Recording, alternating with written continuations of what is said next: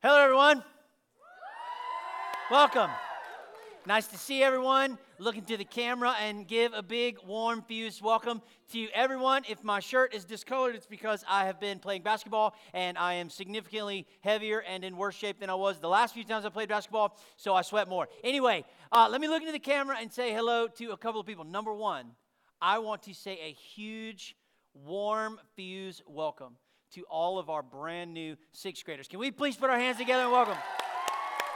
Woo! We love you guys. Number two, and students, I'm going to need your help here, and leaders. I want to say a huge, warm, fused welcome to all of the parents that are with us of all of our new sixth graders. Let's put our hands together and welcome them. Yeah. All right.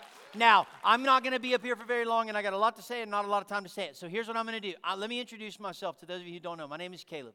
And if you're watching this on a screen in Florence or Charleston or somewhere and you're trying to figure out who's this guy and why is he talking to me, it's because Fuse is the student ministry of New Spring. And New Spring is one church that has 14 different campus expressions all across the state. So I'm up here to just give you a little bit of uh, information and overview of kind of what we're trying to do, what the series is all about, what Fuse is all about, and then it's going to be my absolute joy to welcome your local Fuse pastor on stage to tell you everything you need to know, okay? Before we do that, let me pray for us and let's get in to the Word of God tonight. So, Father, we love you and we bless you and we honor you and we just say thank you. Thank you for everything you're doing in our lives.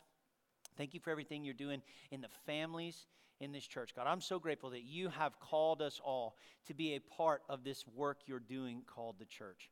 That you have made room for us. You made room for us, that you sent your son, Jesus, to not just take the penalty and the punishment for our sin, but to redeem all of our life and all of humanity so that we could enjoy not just eternity with you, but right now an abundant, overflowing life with you. So, Holy Spirit, will you come tonight? Will you join us? Will you bless this time together in Jesus' name? And all people who love Jesus said, Amen. Amen. Okay, let me explain a couple of things. We're in a series called Start Somewhere, where for the month of June, we are talking about spiritual practices. We kind of got into this in the video if you got to watch it. We talked about this a little bit last week. Anybody who's ever learned how to do anything had to start somewhere, right? And when you start learning something, it is a universal law of nature that you stink at it, right? So you got to practice. Too many of us think about our relationship with God or walk with Jesus as though it's something that on day one we just have to be an expert. But the Bible doesn't call for that. Jesus didn't teach that. In fact, what he did with his disciples was way more of what we've kind of lost in our culture today. It's kind of like an apprenticeship where you kind of learned along the way and you stunk at it at first and then you get a little bit better and a little bit better and a little bit better. So we get this from the Bible verse Philippians chapter 4, verse 9. This is the Apostle Paul as he is uh, explaining to the new churches in the New Testament. He says this All of these things that you have learned and received and heard and seen in me, practice these things and the God of peace will be with you. Okay, so we are talking about spiritual practices. Last week we talked about the spiritual practice of hospitality, and we did that because the Bible is, I'm going to use a big word here, replete with examples of believers and followers of Jesus who made the practice of making room for others in their lives. And we did that because tonight we are welcoming in a brand new class of rising sixth grade students into our ministry. And so we want to make room for you. We want to make room for your life. We want to make room for your family. We want to make room for your growth. We want to make room for you in our ministry. But not just for you, we want you to learn to make room for God to move and work through you in your neighborhood and in your classrooms next year. Don't worry about the summertime, it's about here. I think it is. Are you guys done with school? Is it here? Are we done with school?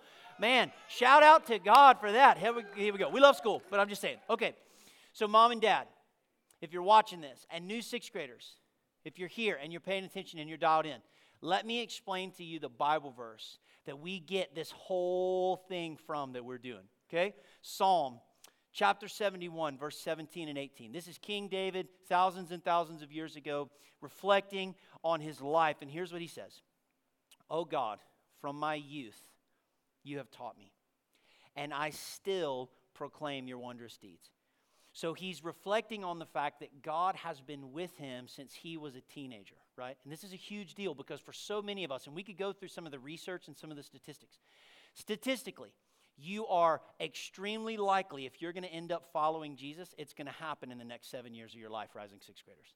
If you're going to be convinced that Jesus is Lord and that He is worth giving your life to and following Him, statistically, it is going to happen in the next seven years. And that's what we're committed to. So He says this even to old age and gray hairs, God, do not forsake me until I proclaim your might to another generation, your power to all those to come.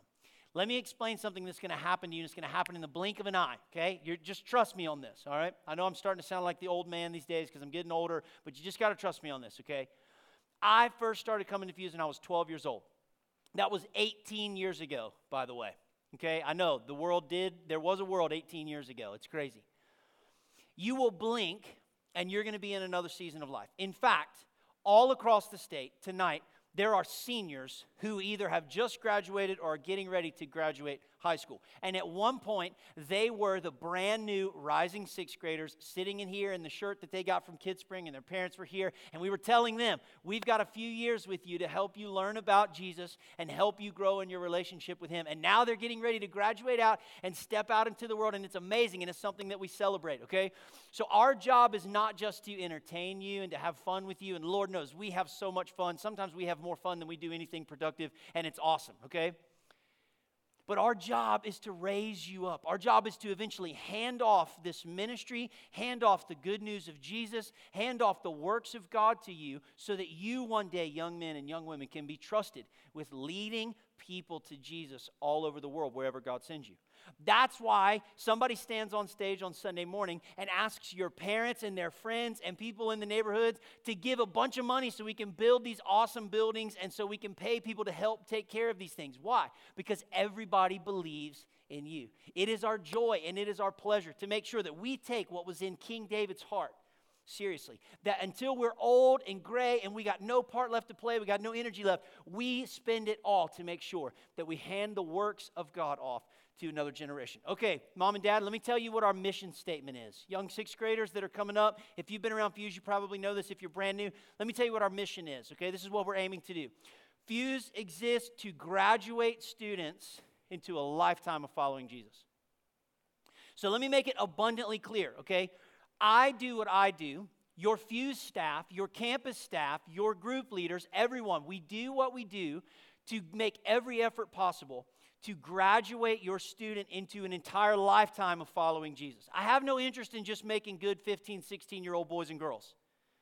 All right? What we're trying to do is make disciples of young people that when you get into the next season of life in college or in your job or in when you start building a family that you are prepared with the foundations of the Christian faith that are going to allow you to build successful lives with God in the future. That's our heart. That's why we spend time uh, in God's Word. That's why we teach you how to worship. That's why we're learning how to pray together. That's why we do things like the weekend that we're going to do. That's why we get you to serve in Kidspring and other pieces of our church because we want you to build a faith foundation that will sustain you way past this season of your life. The, the spiritual gift of all teenagers, okay, is that you truly believe that your parents are wrong right? Like you truly think so. I thought so. I was so convinced. My teachers were wrong. My coaches were wrong. My parents were wrong. You're allowed to think right that. You're, you're allowed to think like that. For just, just trust me. One day you, you'll understand. But you have got to build a foundation. You have to build a faith. You have to build a relationship with God that's going to continue way beyond these years. Okay, so our job is going to be to help you do that. There's two main um, values that we have that we try our best to get better and better and better at in order to help you graduate into a life of following Jesus. Okay, you ready for these? They're, they're very simple formation and family. The Bible is clear that God's will for us, uh, those of us who are falling in love with Jesus, who are learning how to follow him, learning how to obey his teachings and learning how to, you know, become like him, the Bible is clear that God's will for us is that he is going to over and over and over again make us look more and more and more like Jesus. Everything that we try to do is for your formation, is to try to a- accelerate that process of making you more like Jesus. We care about your spiritual formation. Yes, we care that you have fun. Yes, we care that it's safe. Yes, we care that you meet some great people, but we truly want to be a partner in your spiritual formation, okay? And there's a really uh, huge piece to do that, and that's the other value, which is family. Now, when I say family, here's the deal. We have campuses all across the state in all sorts of different communities. That means we have students who come from all sorts of different backgrounds. That's why when we say family, we don't just mean mom and dad and the two and a half kids that live in the house with the picket fence and the dog, right? What we mean is the family that God has created and called us all to be a part of. Now, that certainly means your family at home. One of the things that we can never do is be your mom or your dad, right? We just can't. That's not our role. That's I, I, have three children, and they're all five and under. It's taking every bit of energy I have just to keep them alive. Okay, so I have no idea how to be the mom and dad to a teenager. That's where you come in, mom and dad, right? So what we're trying to do is be as good of a partner as we possibly can with you guys to work together to help raise disciples and graduate them into a lifetime of following Jesus. But it's not just the family at home, it's your family here at Fuse.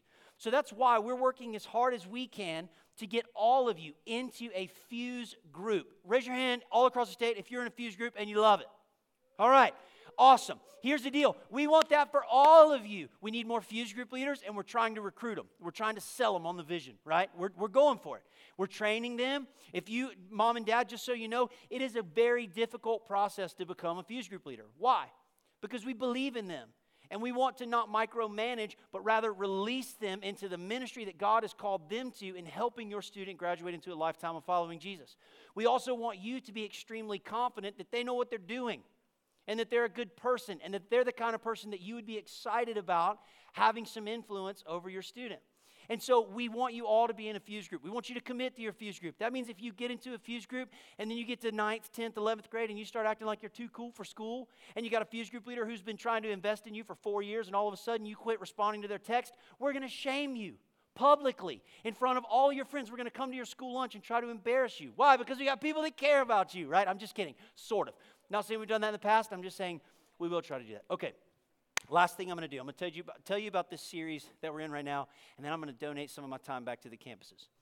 We're in a series called Start Somewhere. We're talking about spiritual practices. Last week, I'm out of breath and I'm literally only talking. That's how bad a shape I'm in. Help me, Holy Spirit. Last week, we talked about the spiritual practice of hospitality. Next week, we're talking about the spiritual practice of prayer. And you know what we're going to do? We're not just going to talk about prayer, we're going to pray. The last week, we're going to end this series talking about the spiritual practice of confession. How do we learn to build lives where we're okay being vulnerable both with God and our peers with the things that we're not great at, with the, the areas where we're struggling? How do we learn to build lives where we practice open communication with you, mom and dad, with our friends, with our group leaders, so that we can, we, we can have trusted sources around us that we can open ourselves up to the Word of God and to each other for the sake of spiritual growth? All right. That's all I got. That was so fast. Now, it's going to be my joy now to welcome to the stage your fuse pastor. Before you go, before you do this, let me say this. None of these men and women that are your fuse pastors are perfect. They will never be perfect. If you expect perfection from them, you will crush them under the weight of your expectations.